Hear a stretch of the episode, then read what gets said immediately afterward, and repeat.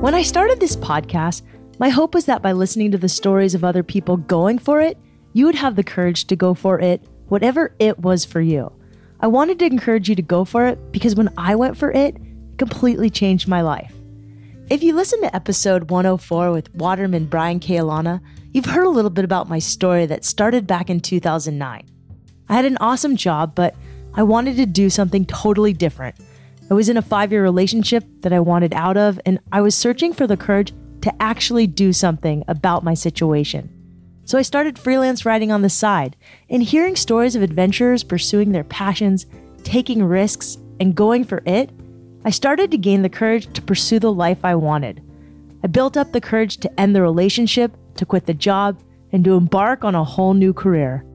I've gotten some feedback from listeners who've said that some of the things that guests come on here and talk about seem unattainable, and I totally get it. This show isn't about dangling off of cliffs or dropping into 50 foot waves or running ultra marathons, though, if it inspires you to do any of these things, more power to you. But it's really about getting some inspiration to start infusing a little more adventure into your day to day life, to choose to start living with intention, whatever that means for you. I'm Shelby Stanger, and this is Wild Ideas Worth Living. In this episode, I've brought on two experts to talk about the important things in life and the art of being more okay with where you are now. Karen Rinaldi now enters the exclusive club of repeat guests. She's worked in the publishing industry for nearly three decades, and she's a publisher at Harper Wave. She's also a longtime writer herself who just published It's Great to Suck at Something, a book with an awesome title about how she learned to love sucking at surfing. It was originally published as an essay in the New York Times. First, I wanted to talk to Karen about why she decided to write this book. Well, I love this because I'm a big fan of Thich Nhat Hanh, and I know you talk about Thich Oh, in this book. But you know, they say in Buddhism that suffering is not accepting where you are right now, and that there is this ultimate freedom when you do accept where you are right now. And I've been doing so many podcasts on self improvement and always being better, and like it can be exhausting. So sorry to you listeners. I- It's not my intention. Like my intention is living wildly is is accepting who you are and finding happiness, whatever that is. And so that's why I'm so grateful for this book. It's such a good story. You know, you you've been a publisher for 30 years, published everybody's books. So many of the guests I've had on have been with Harper Wave and, you know, even some of your past publishing careers. So why did you decide to write this book after 30 years of publishing? Yeah, it's a good question. Uh, I know I know so much about publishing that uh, talk about a leap of faith to sort of step on to the other side. But so I've been writing longer than I was in publishing. I guess I was writing before um, I got a job in publishing. Though the you know literature and writing and books and you know have always been really really important to me. But I weirdly I wrote and I used to put everything away. I never wrote to publish, and and, and I'll explain why in a second. But I wrote things because I loved to write, but I sucked at it. I mean, frankly, I just I wasn't very good at it, and I knew it what good writing was because I was a uh, a reader and you know became an editor and publisher, and I just wasn't ready to have my stuff put out in the world until I felt like it was going to be not great but acceptable, and I could figure I knew what that was because I was in the world. So I'd been writing and putting it away and writing and putting it away, and then I'd written a novel years ago that I put in the drawer. And then a movie was made out of it. And because the movie was made from it, it was called Maggie's Plan, um, directed by Rebecca Miller, produced, directed, written by Rebecca Miller.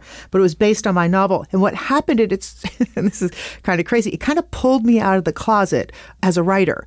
I didn't, I, I was very reluctant to publish the novel, but um, people really wanted it because they loved the movie. And so it, it, it I, we wound up publishing that novel um, a couple of years ago, and it sort of opened the floodgates of okay, maybe I'm ready to do this. And so I wrote the essay uh, for the New York Times. It's great to suck at something. By the way, that that piece was pro- like eight years in the making. Somebody had asked me when I published it, Wow. and this is great for all the people who suck out there. And I and I'm trying to convince you to to embrace that because someone asked me, "Oh, so what do you do? Just write an essay and send it to the Times and they print it?" And I'm going, what? I, no, that's not, that's not what happens. I mean, I I tried to write that essay well for like eight years. I kept writing it, throwing it out, writing it, throwing it out. I knew I wanted to say something but it just took me a while to find the right measure of everything. And once I hit it, I went, oh, yeah, this is it. And then I sent it to a contact I had, you know, and then we went through the process of it, you know, it wound up getting picked up. And then what happened is that the piece got so much, it, it seemed to touch a lot of people. And I didn't know if it was going to make people uncomfortable, you know, saying, hey, it's great to suck at something, or if people were going to say, oh, yes, thank you. I, I, I suck too, or I want to suck, or I've been too fearful to start something. And I was so full, my heart was so full from the responses that I got. I thought, and then I talked to my agent, and, and my agent said, That's the book. That's the book. That's the one you got to write. And I was like, Okay, I'm ready. And that's how that that's how it happened. And then I spent the next year and a half writing it.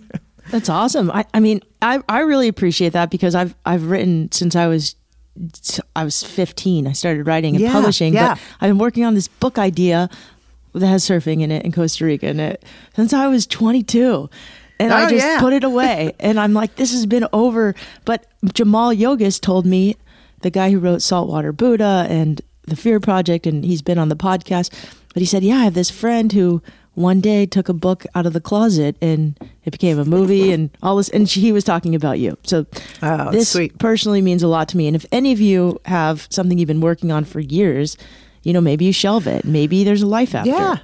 Yeah. I mean, it's okay. My what I love about writing is that if, if for any of the writers out there, all writers, even published writers, will suck at writing. I mean, there is nothing that's going to get you more acquainted with sucking uh, than writing, because most of what we write we throw out. Most of what we write gets edited. Most of what we write gets put away, never to see the light of day. So little of what writers write actually gets put in the world. Now, I think for journalists, it's slightly different. For creative writers, it's different. For poets, it's different. I mean, you, you know, there are nuances across the spectrum of the different kinds of writing, but basically, writing's hard. And I So always think of it, it's like surfing. Like surfing, you know, what is that crazy statistic that like even good surfers, great surfers, surf about 8% of the time that they're in the water. And partly because they have to wait for the wave. You know, we, we know the story. It's like you have to wait for the wave and there have to be waves and then you have to take turns and you have to have priority, blah, blah, blah.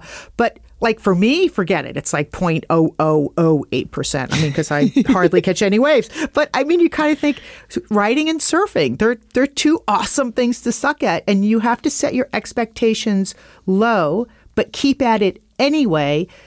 And if you keep at it, eventually you'll write something good enough to be published. And eventually, you know, for me, I'll catch a wave and it just rocks my day, you know, where my week, my, you know, I'll, I'll ride a wave in my head for weeks and weeks afterwards if I catch a good one. I, I, you don't totally suck. We surfed, we surfed together in Costa Rica. I had the joy of surfing with Karen, and uh, she definitely caught some good waves. Well, with your help. So I love this book. It's great to suck at something, the unexpected joy of wiping out and what it can teach us about patience, resilience, and the stuff that really matters. And I read it so fast, and it's so rare for me to read a book in a sitting, but I knew so many of the characters and the setting, and it was just so awesome. So I thought you should just start with reading. I love the introduction. Great. I can do that. Uh, so let's say you don't already suck at something. First of all, that's delusional. But even if it is somehow true, I'm going to show you how you're missing out on something wonderful. In this book, I'm going to encourage you to find and embrace something you suck at. I want to share with you just how great it can be to suck at something, to really, really struggle to do something unremarkable, uncelebrated, and without much to show for it. And to do that unremarkable thing with love and with hope in your heart, to do it with joy. I know this joy firsthand because I surf and I'm bad at it. Surfing isn't a new kick, it's not a phase. I'm not in that honeymoon period of surfing when I'm trying it out, seeing if I'll get the hang of it, romancing it. But by any objective measure, it's a big part of my life and has been for a while. I've been surfing eight months out of 12 for 17 years. And yes, to those devoted surfers out there reading this, you have every right to scoff. I've arranged my middle aged life around getting in the water as much as I can. I chose a career path that would allow me to pursue it, risked hard earned money to support it, and coerced my family into a lifestyle only some of us appreciate. And I still suck at surfing. But I love it. And I think in its way, it loves me back. I've put so much of myself into the waves over the years, but no matter how much I give, I always get more back. It's an unfair exchange in my favor, and it has nothing to do with my aptitude. You too have this potential to suck at something. It doesn't take anything more than just being yourself, having a bit of courage, a sense of humor, and a willingness to start something new or to return to something old, to start growing again, even if the end result won't get you in any record books. This book won't make you a master of anything. I love this. And I think I think for people who maybe don't surf, there's so many things we can suck at. Oh, yes. It's endless this list of things we can suck at. And I think any anything, any any hobby, any interest, it doesn't even have to be physical. It can be um, you know, more sedentary. It can be intellectual. I had a great response from the New York Times essay that I wrote on the subject a couple of years ago. And one of my favorite ones was a guy who wrote in and said, you know, oh my God, thank you for writing this. I'm 70 years old and I'm passionate about ancient languages and I'm studying ancient uh, ancient Greek and Latin and I really suck at it, but it makes me happy. And I thought, oh, that is just perfect. I love that my surfing sort of related in some way to his studying ancient Greek and Latin. And I thought, yeah, that's the point. That's the point. Do something you love. Doesn't matter if you're good at it. There's a story that you told in the beginning of the book, and it mm-hmm. was about your son who wasn't very good at writing. And your husband, mm-hmm. he gave him some sage words. Can you just share that story? Yeah. Because I think a lot of us can relate to that. Yeah, and it's it's uh, it's also the genesis of this idea, and um, it, it, wasn't it wasn't at my husband was there, but it was actually a, a, a friend, a mutual friend, and the father of a fellow student. So my son Rocco, and for those of you who read the book, you'll see a lot of Rocco in this book because I surf with him mostly. Um, uh, but at that time, Rocco was about eight years old, and he had some. Um, fine motor skill and sensory issues, and he couldn't write. He literally could not hold a pen or a pencil and write his homework. Um, it caused him pain, it caused him frustration. He understood the lessons that he was being taught, but he couldn't he couldn't write them down, and it became an issue um, that we had to deal with um, every year in in grammar school.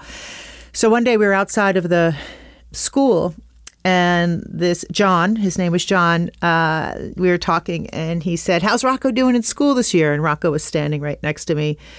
And I said, Oh, he's doing okay, but he's he's having some trouble with his handwriting, and it, it it's he's really frustrated by it. Um, and I kind of looked at Rocco, and he looked at me, and and then John just kind of had this amazing look on his face of just acceptance and love. And he looked at Rocco and then he kind of puts his hands in his pocket and he looks up to the to the sky and he goes, "Oh yeah, Rocco, it's so great to suck at something." And I watched Rocco's face just kind of light up and I my heart burst and I thought, oh, that's it. That was the that was the opening. That was forgiveness, acceptance. There was so much in that in that statement. And at the time, I was learning to surf. I was only a couple of years in.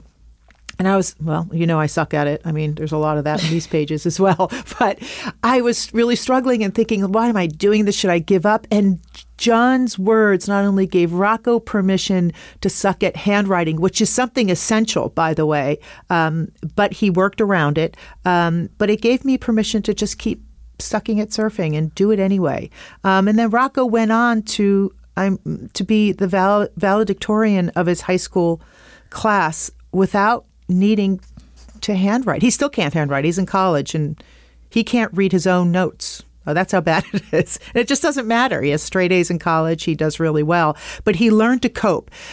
So I think the idea of this sucking at something that is essential gave me the idea that maybe sucking at something that isn't essential can actually teach us um, something and teach us coping mechanisms. And, and really, that's what the whole book is about: is what it what we do learn from pursuing something that we won't be good at, but we do it anyway.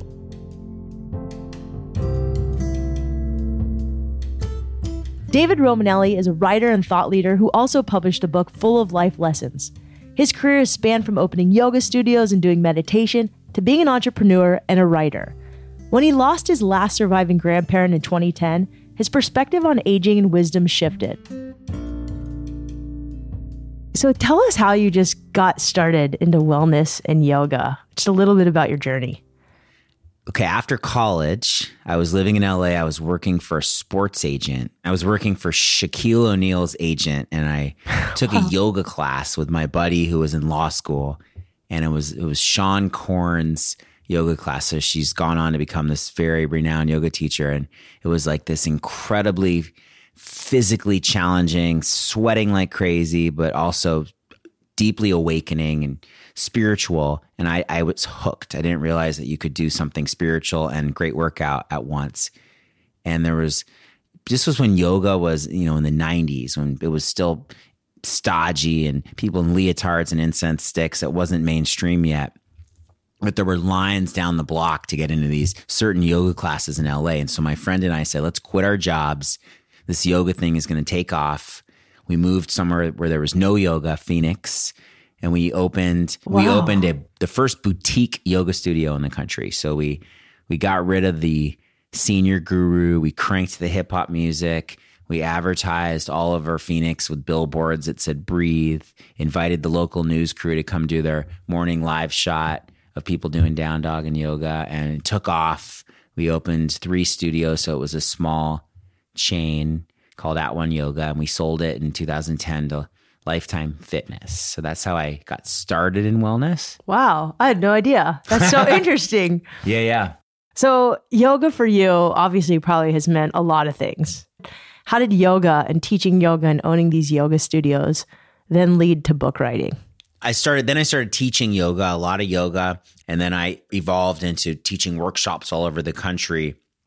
And the idea was how do you get more and more people doing yoga? And I would started writing a blog and I loved the storytelling component of teaching yoga class more than anything. And so I started to piece together those themes into uh, my first book, which came out in 2009. And it was about like what goes on behind the scenes in the life of a yoga teacher. But were you trying to take a little bit of the old school wisdom and sort of make it digestible and fun for people now? Yeah, because now now yoga is so mainstream, but back then it was how do you explain to people that this is something that can change your life and open you and it is very relatable and it is something that you can integrate into your day to day. So yes, that's exactly right. That's always been my MO is how do you take old wisdom and make it more relevant mm. to people in the modern day. So you wrote that first book and now life lessons from the oldest and wisest. You know, how did how did you start getting interested in the wisdom of elders? So my last surviving grandparent was at a, in a senior living center in Los Angeles, and I noticed how depressing those places can be, and how she was depressed, and mm.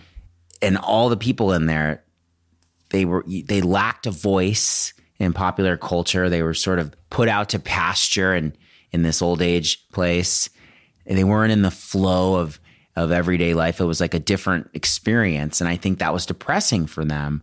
And yet, all these older people, they had so much wisdom and so much history, and they nobody was asking them for it. So there just felt like a disconnect. And that became, I thought that was very interesting and not right. We yeah. have to do better than that.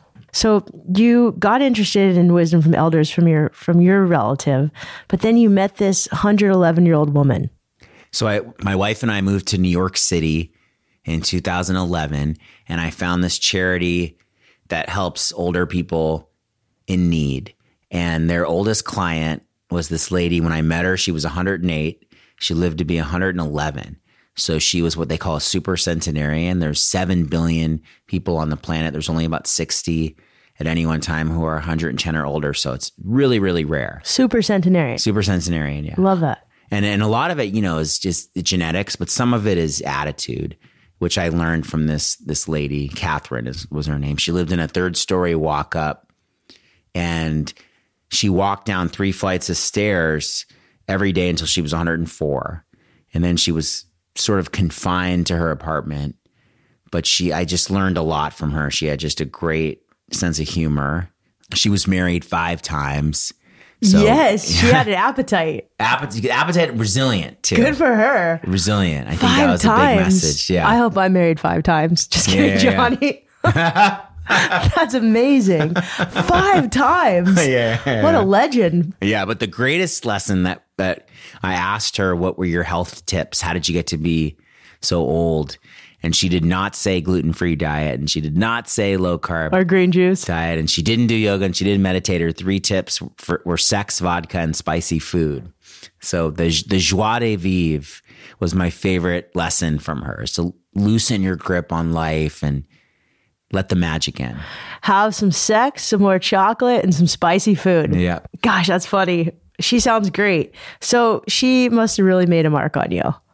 Well, you just saw here's a lady at the very end of life who is vibrant and happy and you know her blood pressure was lower than the 50 something year old Jamaican lady who was taking care of her like she just was a unique That's interesting. yeah unique human being and how did she get to do that what were her secrets and a lot of it was just that she allowed herself to enjoy the journey of life. And I think the way most of us, myself included, the way we're living now, we, we our days are so busy. We put our head on the pillow, go to sleep at night, and sometimes we don't remember a single thing that happened. It's just you know you squeeze so tight that you squeeze all the the joy and the spirit out of life. I get a little bit of heat on the podcast from people saying, Hey, Shelby, some of your podcasts make me feel bad. And I think the thing is, is a lot of podcasters, I'm guilty of this myself, is we're doing all these podcasts on how to improve ourselves, constantly improving, constantly setting goals. I'm going to continue to do some on improving, but really it can be just exhausting. And sometimes it's just okay to just enjoy what we have. It sounds like this lady taught you a lot about that. The, not just the lady, but then I, I did a deep dive, and so much of it is the lessons that I've learned are what you've got is really all you need.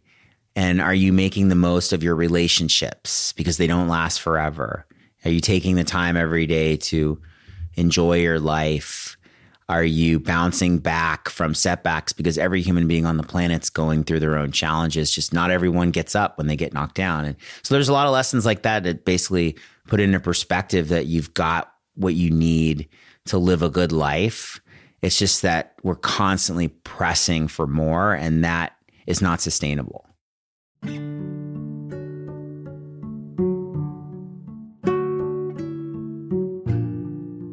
Both these authors who've written books about what's important in life, what lessons we can take away from them. Rather than striving for perfection, how can we strive for a life well lived? One thing I want to work on is continuing to build a greater gratitude practice.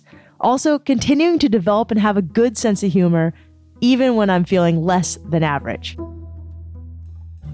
In this book, you know, during your own sucking at surfing, you had a really, you know, to say sucky again, pretty crappy thing that happened to you cancer. Yeah. Yeah. So, Cancer sucks. yeah. What did that teach you about sucking even more? Oh, yeah. You know, it's it it's um it taught me a lot about vulnerability in in ways that I didn't accept or understand before. So I had been previously injured um, surfing, and I feel vulnerable when I'm in the ocean. I really do. I mean, when I'm in water that's too heavy for me, you know, I do get scared, and I was I got com- I tried to get comfortable with that vulnerability and knowing my, my what my limits are, but surfing is a choice, right? You decide to paddle out or not. Uh, you go for that wave, you don't. You go over the falls, or well, or you go for the wave and you wipe out. Whatever that is, it's your choice. Cancer was like one of those things that you go, this is not in my list of things I thought would happen to me, and so you feel very vulnerable, of course, because you have no control. And my year of having cancer kind of really sucked because a lot of things went wrong, and it taught me. It taught me again vulnerability. It taught me how, and this is kind of counterintuitive and it's complicated, but it, I never understood gratitude practice mm. where people are grateful for all of the things that happen to them, right? So, gratitude practice, we start with the things that are good in our lives, the love we have, the friends we share, the health we have, and all of that. I mean, that's, you know, that's a really good practice. And, and, and, and we all do it, I think, in, in our own way, or hope we, hope we all do it in our own way. But being grateful for the crap things that happen to you um, is hard. Like, and I never understood it. Right? I did not. I was like, "There's, I, I don't understand it. I know there's this theory, but it doesn't make sense to me." Getting cancer and having a really everything go wrong that year, and you think the bar can't get lower, and then uh, it gets lower, and then you go, "Okay, I'm lying on the couch, and I basically feel like I'm dying because I have so much chemo in me, I can't move." And I thought, what's left, right? Like, I don't know. Am I going to be okay? Am I not going to be okay? And I got hit with this wave of gratitude. And I thought, wow, how does that happen? Right? Like, what, where is that coming from? I didn't know. And I realized I had just been so broken open in some way that what I allowed to rush in was gratitude. It was gratitude that I had you know, at that point, a family who cared about me, and I had a couch to lay on, even though I couldn't move, and I had the treatment that was available. Because, by the way, that's not true for everyone.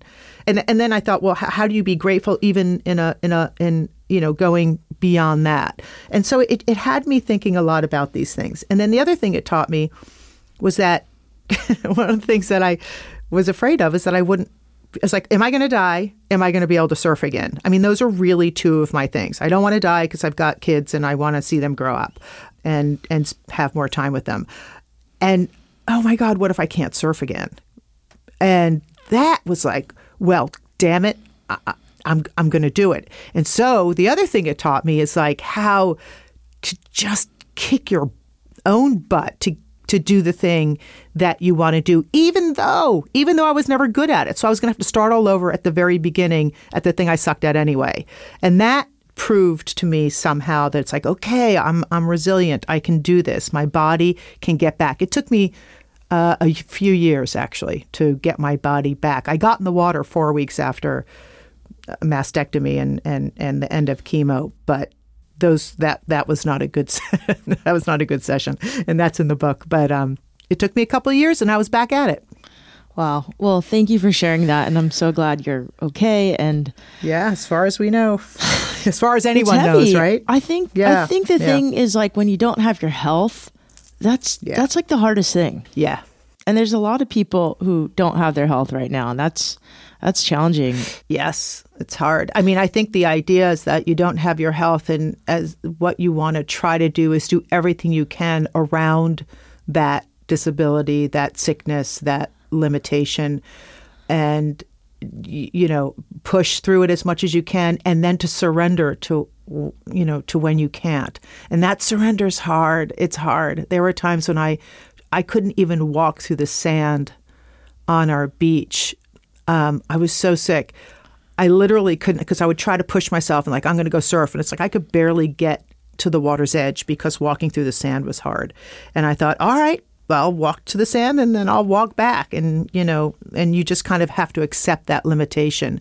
And that acceptance was a great, I don't want to call it a lesson because that's oh, hitting it too hard, but it's, it's, it's a kind of humility that, you know, in the face of something that you, you learn to have. I think these are really good things to have acceptance, gratitude, and then there's this third element, which is having a sense of humor. And if you can laugh at yourself, totally. That's a game totally. changer.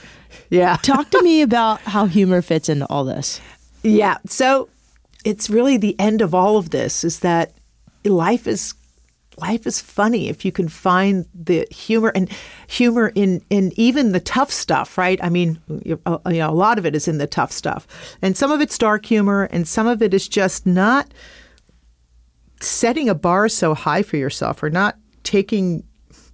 It's almost like not thinking that everybody's people think that everybody's watching you and judging you and and and you have to perform all the time as opposed to just letting go of of that idea of what people are thinking about you because they're not judging yourself because that doesn't get you anywhere and just finding it funny. You know i i, I have a one episode in, uh, in the book where i get finned uh, by my board. I get very injured and um, it was in a place that I probably should be too polite to name on the podcast. Oh, you can name it. It was we're, it was betu- it was right between my legs. Uh, the fin, uh, you know, oh. I had a longboard fin impale me.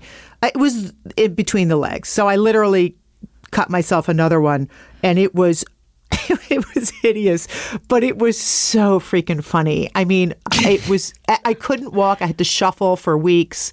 Everything turned black down there. Oh. I had 17 stitches. Um, and I went to the emergency room and you know, the, the, it was so great because the whole emergency room was just in hysterics. They thought it was the funniest thing they'd ever heard. Oh yeah, I, I could imagine the jokes people must have made. oh about, my uh, god, there's a lot of humor. I think that's great, and you know we're we're in a time where I think we need humor more than ever, but it's hard to have humor in the United States right now. Yes, you get in trouble for making fun of certain things, but humor to me is like ah, oh, it's just the cure to everything.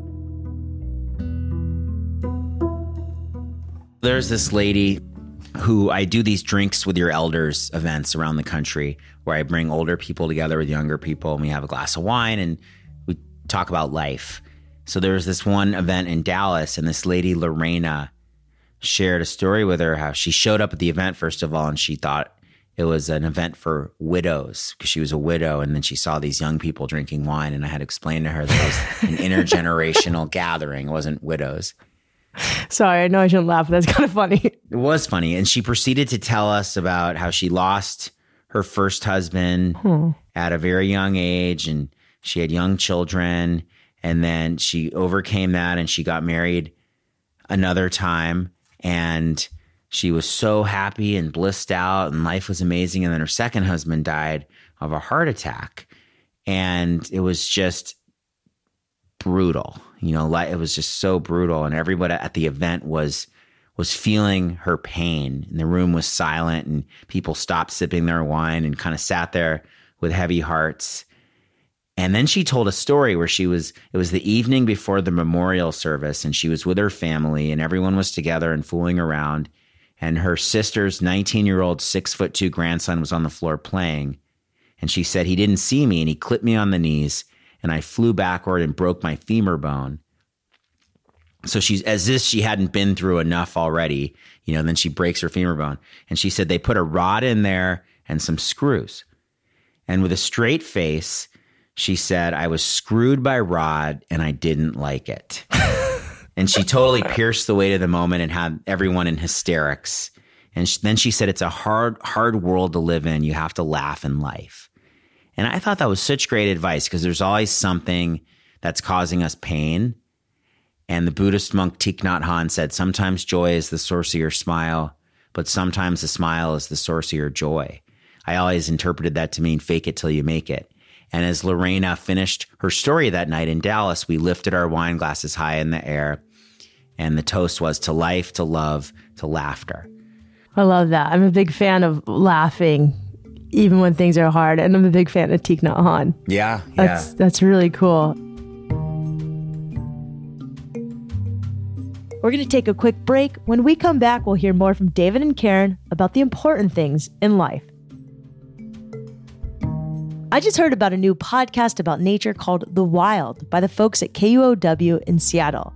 It's hosted by Chris Morgan, an ecologist and filmmaker who gets up close to all kinds of animals, from wolves and mountain lions to beavers. And on one of the episodes, he talks about the first time he caught a grizzly bear.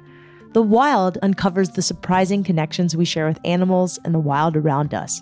It does it in a way that highlights the resilient power of nature and the wonder of the outdoors. I'm excited to check it out, and you can too at kuow.org forward slash the wild. That's kuow.org forward slash the wild or wherever you get your podcasts. One thing I've really had to work on, even with this podcast, is getting over perfectionism. It's hard and even scary to put something out into the world when you feel like there's a million tweaks and little changes that could always be made. But according to Karen, being a perfectionist is just an excuse to not do something scary. I want to talk more about sucking. And one of the opposite parts of sucking, and you mentioned it, is you have to let go of perfectionism. And there's this oh, line yeah. in the book where you said, perfectionism is a trap, it's fear.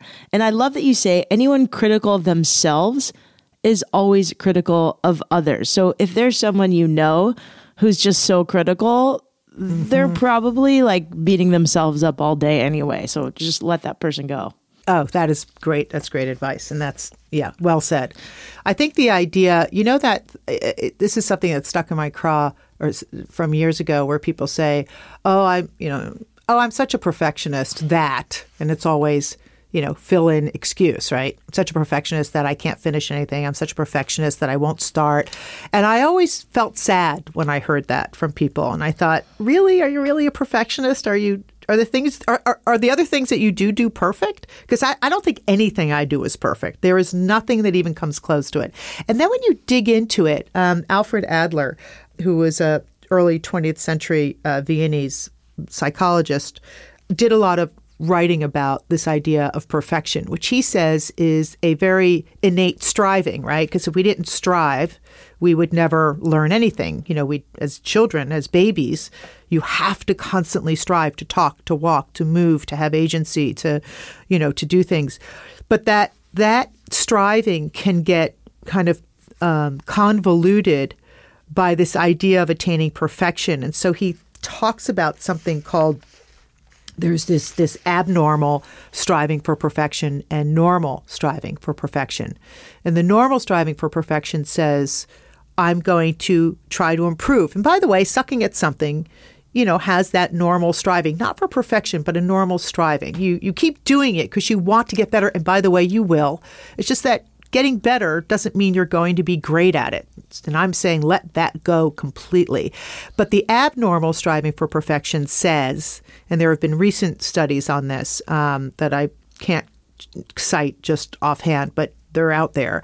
And the studies basically say that the striving for the abnormal striving is really a person's feeling that they won't be loved unless they are perfect. And of course, since you mm. can't ever be perfect, it's feeling that you're not lovable.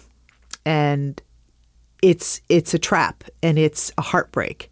And if we understand that this striving is something that is basically impossible, this abnormal striving for perfection, and we can let that go, all of a sudden you don't have that excuse of, oh, I'm a perfectionist. You just go, yeah, I'll just, I'll just, I'll just do it. And if it doesn't work out, I'm still, you know, you know, dot, dot, dot.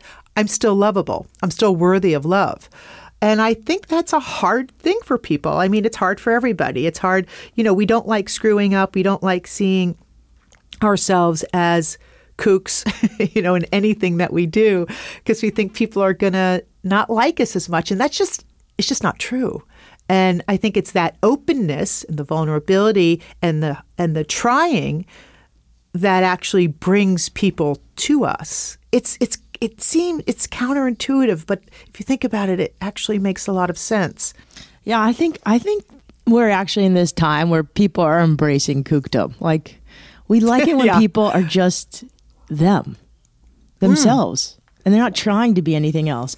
I mean, you can't open yourself up for all of the beauty in the world if you are afraid that you're afraid of what you're going to find, afraid to enter a community. I think that's another thing. I mean, even I, I think when I started surfing, didn't understand that the community of surfers was going to become so important to me. Uh, just a community of people because I thought, oh, I could never be part of that community. Um, you know, I su- I'll suck at it. And actually, it's the opposite. People have been incredibly welcoming and helpful and kind.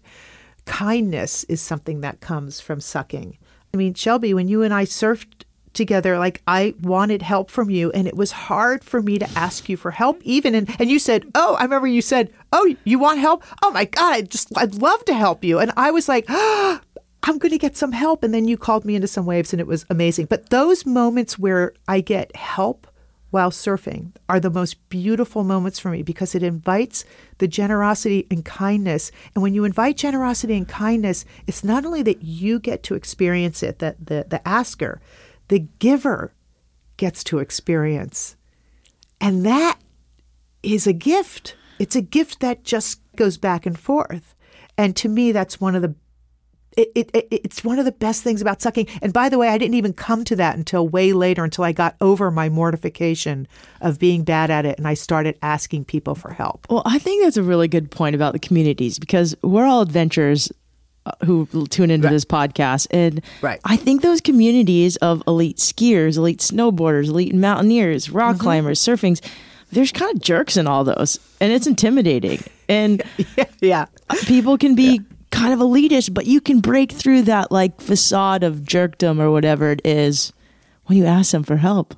The community is the most beautiful part of it. And I think a lot of what people are missing, I think people are lonely. I do. And I think the loneliness is isolation and not being part of community. And it's hard to become part of a new community if you're going to start something new and you're afraid to suck at it. My point is, so, so what? Like, go to that pottery studio, you know, pick up that guitar, you know, and or you know, go to that ballet class, go to that salsa class, you know, whatever it is, go find. There are people who love, who will love it that you're interested. You know, go play bridge. You know, bridge is really hard. I know people who started playing bridge really late in life, and and it's a hard thing to do, and it's like it's scary, right? Because the people are going to roll their eyes and say, "Oh God, you're screwing up my game." But you go, and then all of a sudden, you're part of this community, and you're not lonely anymore.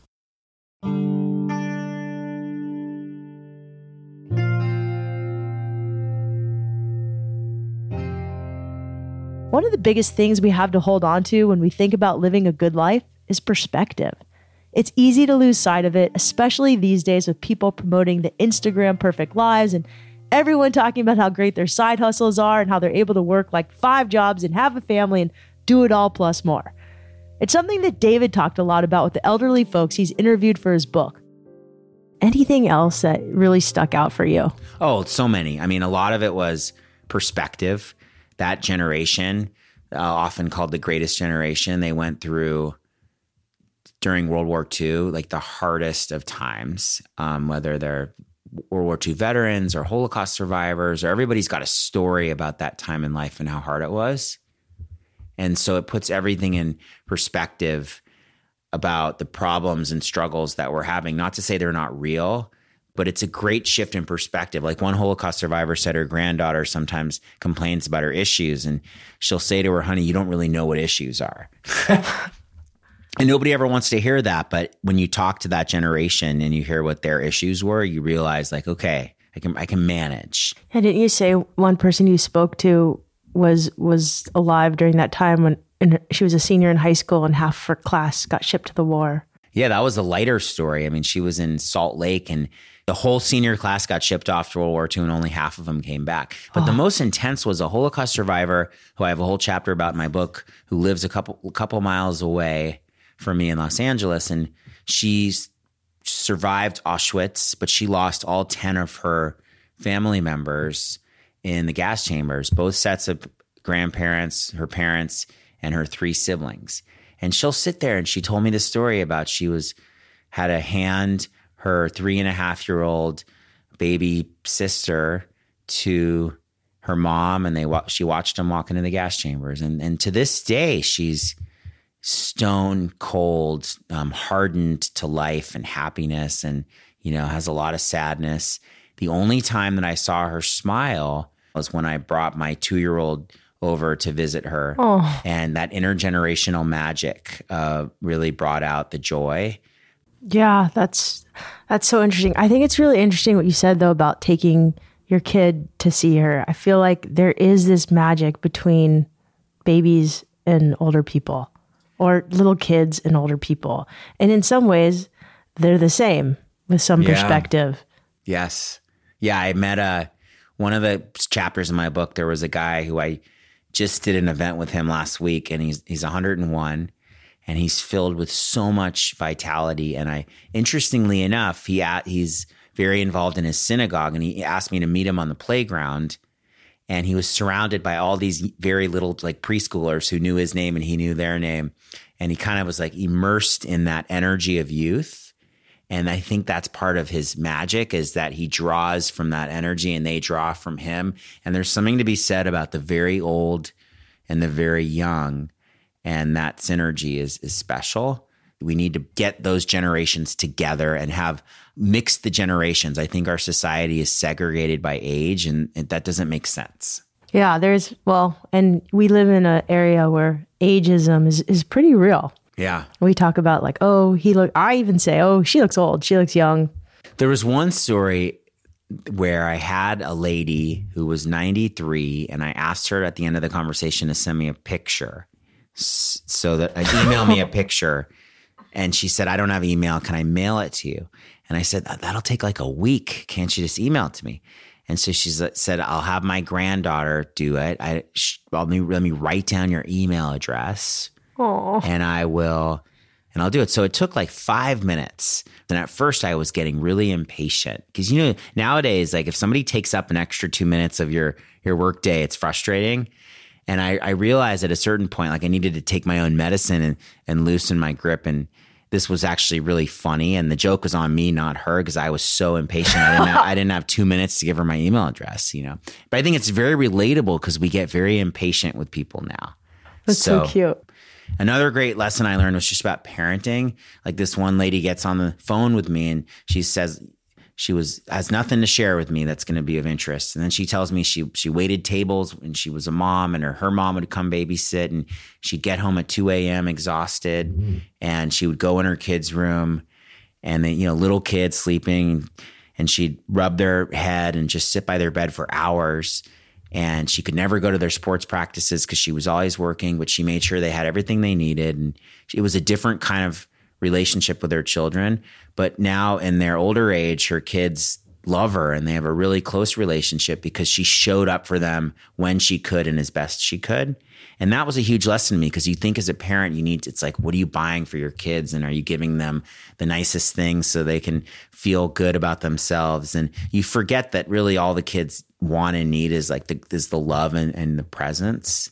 And presence. so that was a great lesson for me as a parent. Like, I'm not going to get this all right, but I if I love them as best I can when I can, good things will happen. So that was a good one too. That's really good. I interviewed Jesse Itzler earlier this year and he broke down he like dissected how many hours he has left with his parents in terms of he just knew how old they were and the average age is this age and he's like if I only see my parents twice a year I have 10 exact visits with them. That's so true. I mean, that's how, if you think about it like that, you know? I like booked a trip with my mom to Hawaii right away, and we've never done that. We had so much fun. You know, my mom like returned 8 million things in the restaurant, but we had so much fun. We went to an Elvis show and we went to, we went swimming together. We hiked Diamond Head and she was hilarious. It was so, uh, yeah. And one more story I like to tell that when you speak to older people, you don't always get their wisdom in chronological order. And sometimes they're telling you things you don't know what they're talking about or where it's coming from. And I found some of those are some of the most meaningful stories. Like one lady, Nell, I think she's 85, and she just randomly started telling me the story how she worked in hospice. And her first day in hospice, she they asked her to go into this room, and there's this lady in her early 30s who's dying and she's she's a mother, a young mother, and Nell's just overcome with sadness. She starts crying, and the lady says, "Why are you crying?" And Nell says, "I just feel so sad." And the lady says, "Well, can you can you shave my legs?" She says, I don't want to die with hairy legs. Can you shave my legs? So Nell's kind of confused, but she runs down the hall. She gets the soap and the, the razor. She shaves her legs. She said it was, they had this beautiful conversation. The lady dies that night. And Nell says, I learned from that show up where people are rather than where you think they are. So I didn't really know what, what she, why she told me that, what it meant. And a few days later, I'm in the car with my daughter, who's one years old at the time, and we're in LA gridlock. My daughter's crying and stressful as a parent. And I try to give her the, you know, the snacks. She didn't want it. I try to put on the kids' music. She didn't want it. Finally, I said to her, like, what do you want? And she said, hold hand, hold hand. And all she wanted was me to put my hand back and she, oh. and just held onto my finger and she was perfectly fine the rest of the drive. And so then that whole, the dots connected. Show up where people are rather than where you think they are. Don't just assume that you know what somebody needs. Like it's a really good practice to say, what do you need? Ask somebody like what can i do for you? What do you need? Not just make the assumption. So those kinds of stories that come from nowhere they're out of context but they sit with you and you kind of marinate on them and and they end up being like these really great nuggets of wisdom that that that are profound in my opinion. Being successful in life doesn't mean you have to climb mountains or drop into giant waves it can mean just being present, paying attention, and appreciating the people and experiences around you. Success is taking care of yourself and those around you so we can all lead happier, healthier lives. Sometimes it can be hard to be okay with where we are right now. It can be hard to remember to focus on the important stuff in life. That's a big part of why I wanted to make this episode. I think it's really interesting. I mean, you live in New York City. Mm-hmm. I live close to LA. We're both in these industries, and I, I, think it must be even. I mean, I know it's really bad in LA. It's, it's getting like that in San Diego. It's a bit of a rat race. Like, and I think a lot of us are are always chasing greener grass, and social media. Oh yeah, doesn't help maybe it does. I don't know. Actually, there's some people on social media who just are posting such ridiculous, awesome stuff that's so authentically themselves. It's it's pretty awesome. But yeah, you know, any any parting words of wisdom. I mean, the point of this podcast is, I really wanted to show people like, hey, I know we do a lot of podcasts about self improvement, but being okay with average or who you are is pretty rad and the most wild thing you can do. Yeah, no, I, I, and, and by the way, that doesn't mean that, like, you know, again, it doesn't mean that you shouldn't pursue. It's like it's about the pursuit of passions without the expectation of being an expert. It's about you know, you know, being okay with mediocrity. Not in everything we do, but I, I think what happens is that if we say, "I love to dance," you love to dance, like I want to sing. You know, I'll never be a good singer, right? But um, you know, whatever it is, it's like I, I can do it part way and and sort of release myself from a kind of toxic self judgment. Um, and the and in that release of that self judgment, it opens you up to find joy where you wouldn't find it in other ways. So I think you close your if you close yourself off to experience, you're closing yourself off to joy and love and community.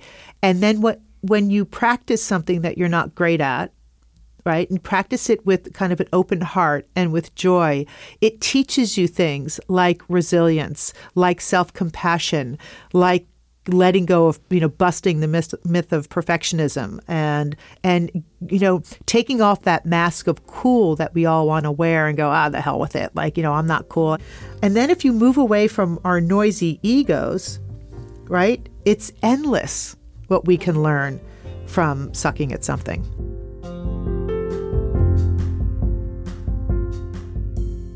All this is really about you know why achieving is important, but maybe not the most important. Maybe we can be more okay with just average or more okay with what we have. I mean, listen, I'm in it too. I'm 45. I have friends all day long sending me clips to podcasts with great tips on health, and I embrace a lot of them. I want to maximize my fitness level and my mental strength and acuity and my diet. So I'm I'm in that game. But at a certain point, I mean, at least once each day, I think we've got to push back from our computer and take a breath and be happy with who we are and, and, and what we've got. Because otherwise, it's just like, you know, one thing I learned in talking to older people is most older people are not like that 111 year old lady. A lot of older people are really worried if they're going to have enough, who's showing up for them, or they're really resentful because things didn't go their way. And what happens is those conditions follow you. So if you're kind of a worrier when you're 42 and you'll be a lot more worried when you're 52 and really worried when you're 82 and if you're kind of resentful when you're 28 and you'll be more resentful when you're 38 and really resentful when you're 88. So these con- conditions follow you and that's what I try to talk about what I talk about in my book Happy is the New Healthy is there has to be a certain point, like right now, where you decide to bust loose from the conditions that you tie to your life and your happiness. You know, I'll be happy when I my kids get into college and I'll be happy when I pay off my credit card bill and I'll be happy when it's summertime. And I think there has to be a certain point where you realize those conditions are going to they're never going to go away. There's always going to be a new condition and you come to a point where you bust loose from all these conditions that you tie to your existence and your happiness. And the mantra is, I'm happy now. And I think it's really, really important. And one of the things I talk about when I give talks in corporate environments, it's a really good practice to talk about what makes you happy because everyone's talking about the things that they're struggling with. Their back hurts, the you know the uh, traffic's really bad, their team lost last night, and you just perpetuate that kind of complaining and that whining. But when you talk about, okay, here's what's making me happy today. I saw the sunrise. My daughter gave me a kiss goodnight and told me she wants to have a beautiful day with me. And you, whatever it is that brought you a moment of joy, talk about that and you perpetuate and spread the contagion of joy as easily as you would spread the contagion of, of you know, malcontent. So that's some of the advice I like to give. There's a lot of content out there in the world right now about how to be better, how to run faster, how to be healthier, that kind of thing. I'm going to keep doing shows that promote healthier living, but all that constant improving, it can sometimes be exhausting. It's not always about being better, bigger, faster, or stronger. It's not always about chasing the greener grass. It's about being okay with where you are right now. And that's the whole point of this podcast to live with intention and pave your own path whether it's a path in your neighborhood where you walk your dog, or a trail up a mountain that you climb on a multi day trek, or a path that you have to forge yourself through the jungle with your own rusty machete. My hope is that in hearing stories of others who chase their wild ideas, you'll have the courage to chase yours too. This podcast is produced by REI with the help from Annie Fassler and Chelsea Davis. Tune in week after next for an episode that was very much inspired by this one. I'll be talking to a woman who survived Auschwitz. She has an incredible story about human resilience and the power of choice. This week, I hope you remember that it's okay to be average. Living a life full of intention, positivity, gratitude, that's the important stuff. And if you like this podcast, I'd love it if you gave us a review on Apple Podcasts, Spotify, wherever you're listening to this show. Ideally, an above average review, though. Wherever you are, please remember some of the best adventures happen when you follow your wildest ideas.